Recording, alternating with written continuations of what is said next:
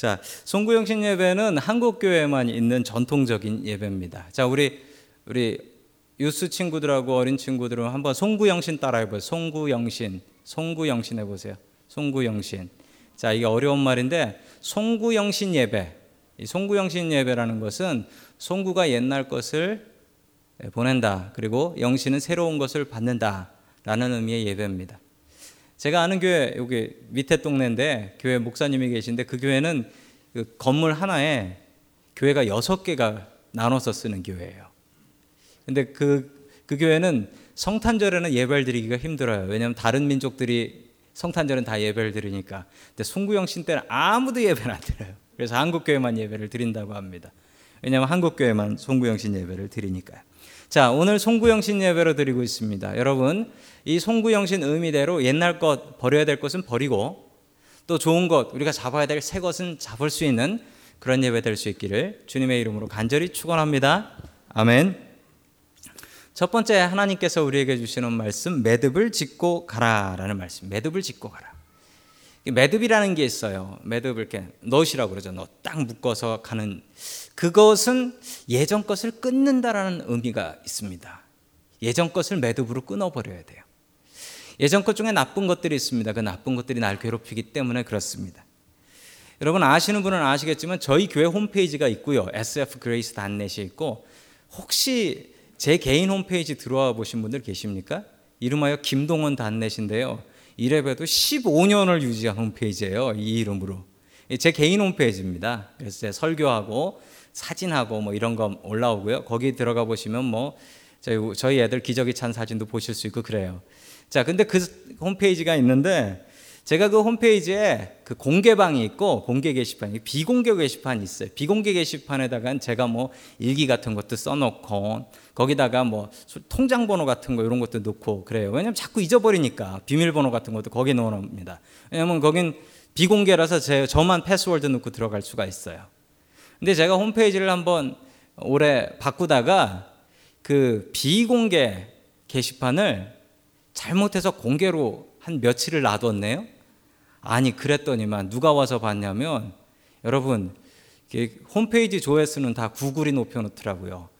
구글이 들어와서 보고서요.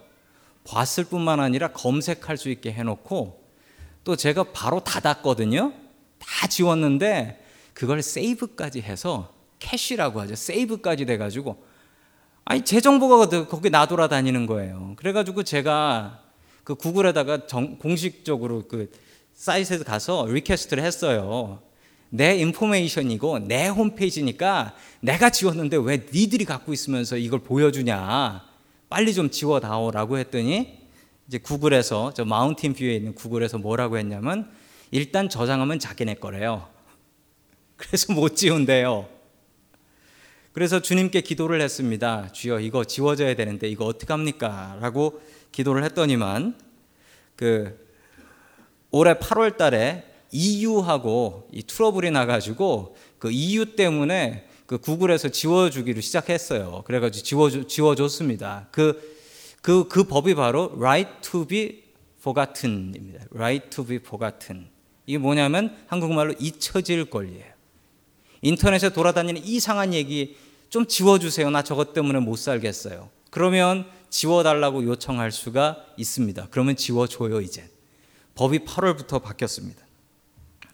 자, 그걸 보고서 제가 느낀 게, 야, 기억하는 것보다 더 힘드는 게 잊혀지는 거구나. 왜 이렇게 잊혀지기가 힘드냐? 잊혀질 권리, 이게 참 큰 권리입니다. 여러분, 우리가 잊을 것은 잊고 살아야 되는데요. 우리가 시간을 잘 생각해 보면 여러분 2014년, 그러니까 지금이 2014년이잖아요. 그 몇 시간도 아니에요. 이제 25분 뒤면은 제가 정신을 잃고 12시가 지났는데도 그냥 넘어가지 않게 해 주십시오. 꼭 카운트다운을 해야 됩니다. 자, 2015년이 25분 뒤면 되는데 여러분 2015년이 되면 뭐가 달라지죠? 달라지는 거 하나 있지요. 우리가 한 살 더 먹고 한 살 더 늙는 거지요. 애들은 크고 솔직한 말로 우리는 더 하루 더 늙는 거고 1년 더 늙는 겁니다. 그냥 이 시간을 둬가지고 우리 달라지는 거 하나도 없어요. 하나도 없어요. 그러면 어떻게 우리가 달라질 수가 있을까요? 여러분 그 달라지는 방법은 우리가 과거에 대한 매듭을 짓고 넘어가는 것입니다. 여러분 2014년에 여러분들이 잊어버리고 싶은 기억 있으세요? 2014년에 나 이건 정말 기억하고 싶지도 않고 진절머리 난다. 생각하고 싶지도 않다. 여러분 그걸 생각하세요. 그걸 생각하세요. 그리고 여러분 2014년에 그걸 매듭 짓고 가세요. 여러분 밧줄 타기를 할 때요. 밧줄에 매듭 없는 밧줄은 이건 정말 특별 훈련 받은 사람 아니고 못 올라가요. 근데 밧, 밧줄에 매듭이 있으면은요. 그 매듭을 밟으면서 올라가면 돼요. 여러분 그게 한 해가 바뀌는 겁니다. 여러분 한 해가 바뀌면서 달라지는 건 하나도 없어요. 그런데 여러분 우리 스스로가 달라져야 되고 우리 스스로가 바뀌어야 합니다. 여러분 그 바뀌는 역할은 여러분들 스스로가 하셔야 됩니다. 여러분 정말 큰 능력은 무엇일까요? 학생들이요 기억을 잘하는 학생들이 있어요. 같이 똑같이 공부하고 똑같이 외워도 제가 더 잘 외워. 그래서 쟤는 다 외워가지고 시험장 들어가는데 나는 외우고 들어가도 못 쓰고 나와. 여러분 능력 중에 능력은 기억 잘하는 기억력입니다. 여러분 그런데 더 큰 능력이 있는 거 아세요? 기억하는 것보다 더 어려운 것은 잊는 것입니다. 맞습니까? 잊는 게 더 어려운데 맞습니까? 여러분 기억하는 건 써서 외우면 기억이 나는데 잊는 건 자기가 잊으려고 해서 잊혀지는 게 아니란 말입니다.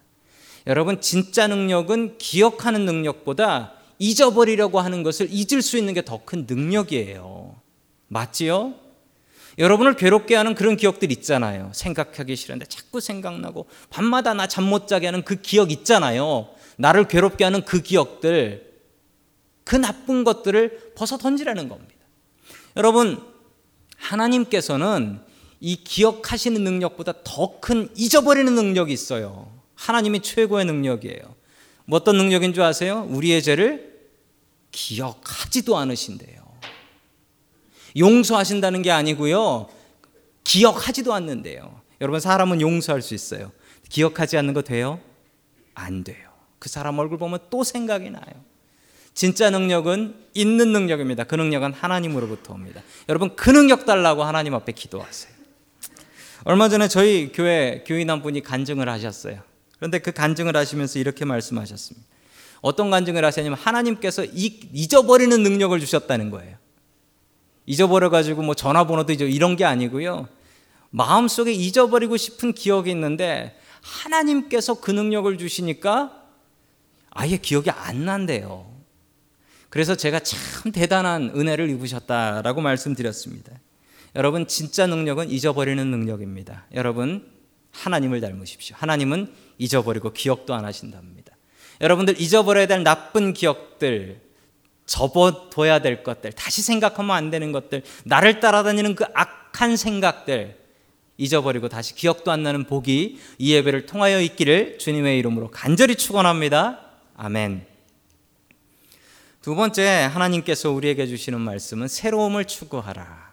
영신이겠죠? 아까가 송구였으면 이제 영신입니다. 새로운 것을 추구해야 됩니다. 제가 대학교 다닐 때 일입니다. 대학교 다닐 때 교수님이 계셨는데 그 두 분이 참 인상적이었어요. 두 분이 참 괜찮은 교수님이었는데 한 분은 한 분은 30년째 그 강의 노트가 똑같아요. 근데 참 감사한 것은 30년째 시험 문제도 똑같아요. 그래서 그분은 그거만 있으면은 그냥 가서 할 수가 있어요. 시험 학교 가서 공부를 안 해도 그분 건 A를 받을 수 있어요. A를 받을 수 있어요. 근데 그 이유가 그분이 한 해 그 syllabus라고 하죠. 그 커리큘럼을 갖고 소개를 하시는데 보니까 그 reference book들을 보니까 그게 다 1970년대 이전 거예요. 제가 1900 아, 2000년대에 들었는데 그 30년 전 책이잖아요. 30년. 그러니까 그 교수님은 30년 전 거에서 업데이트를 안 하셨어요. 아주 성실하신 분이긴 한데 그게 안타깝더라고요. 근데 반대인 교수님이 한 분 계셨습니다. 그 교수님은 그 교수님 수업을 처음 듣고 제가 놀랐어요. 그 교수님 뭐라고 하셨냐면 이렇게 말씀하셨어요. 그분이 이제 목사들한테 커뮤니케이션, 커뮤니케이션을 가르치시던 교수님이었는데 그 교수님 뭐라고 말씀하셨냐면요. 지금도 잊혀지지가 않아요. 저는 매년 제 강의 30%를 renew합니다. 30% 강의 내용을 바꾸든지 아니면 30% 거기에 들어간 데이터를 바꾸든지 업데이트라든지 저는 1년에 30%를 바꿉니다. 만약 제가 옛날 자료를 쓰시면 저를 지적해 주십시오. 와, 깜짝 놀랐어요.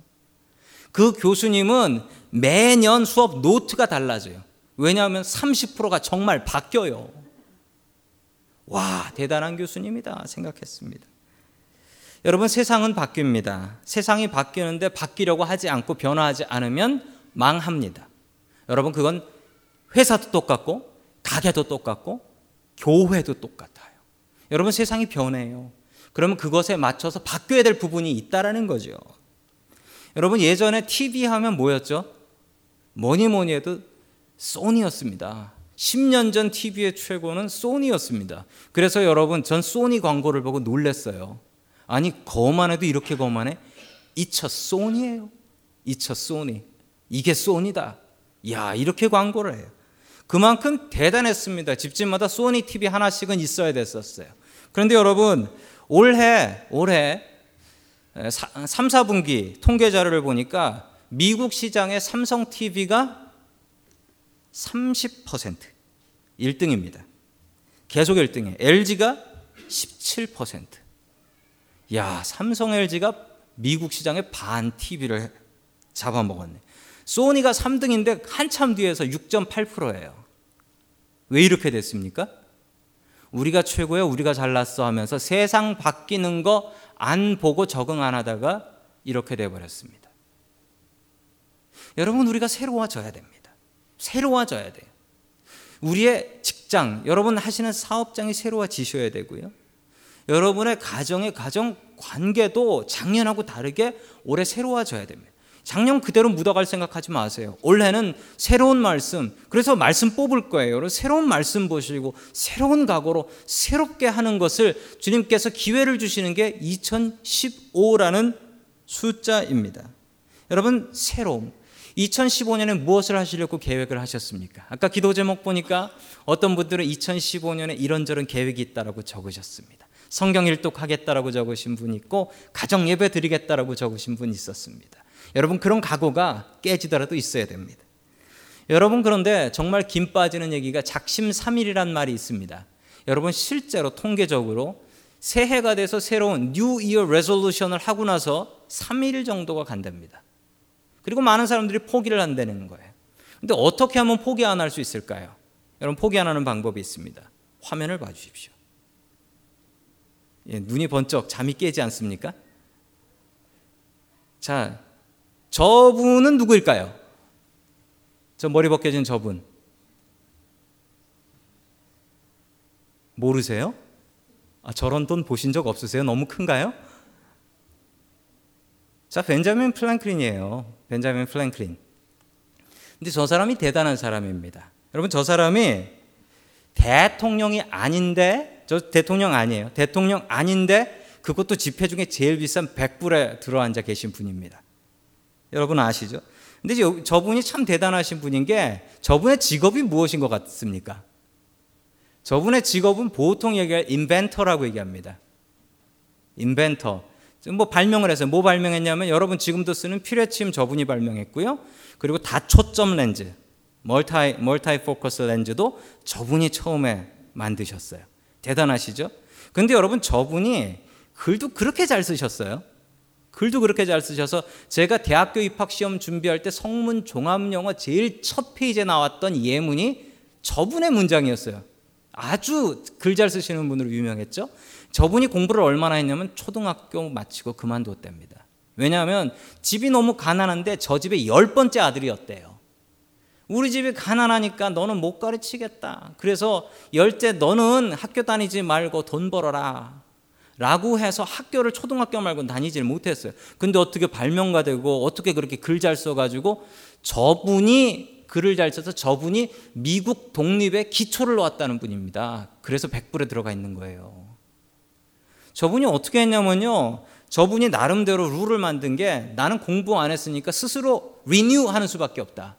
그 방법으로 13가지 13 virtues를 자기 나름대로 개발을 합니다. 저 화면에 나오죠? 화면에 나오는데 제가 한글로 읽어드리겠습니다. 규율, 아, 침묵, 절제, 침묵, 규율, 결단, 절약, 근면, 성실, 정의, 중용, 청결, 평, 평정, 순결, 겸손 이 13가지 아이템스들, virtues들을 정해가지고 이렇게 표를 만들었대요. 자, 보시면은 위로 13개, 13칸이 있죠?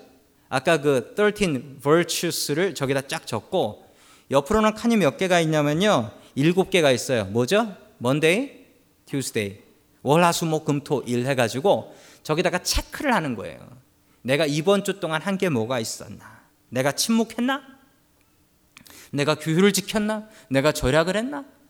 이걸 일주일 간격으로 체크를 하면서 나 자신의 결심을 다시 한번 결심했다는 거예요. 여러분, 이걸 안 해서 작심삼일이 되는 겁니다. 여러분, 이걸 하십시오. 여러분이 하셔야 될 일들을 아이템, 아이템으로 다 적으세요. 해야 될 걸 아이템으로 적으시고, 그걸 저렇게 요일내 가면서 체크를 한번 해보세요. 안 하면 후회가 될 것 아닙니까? 했으면 뿌듯할 것 아닙니까? 대충 묻어가면 작심삼일 되는 것입니다. 여러분, 이렇게 결심하면서 사십시오. 매일매일 체크하면서 사십시오. 나 자신을 채찍질하면서 사십시오.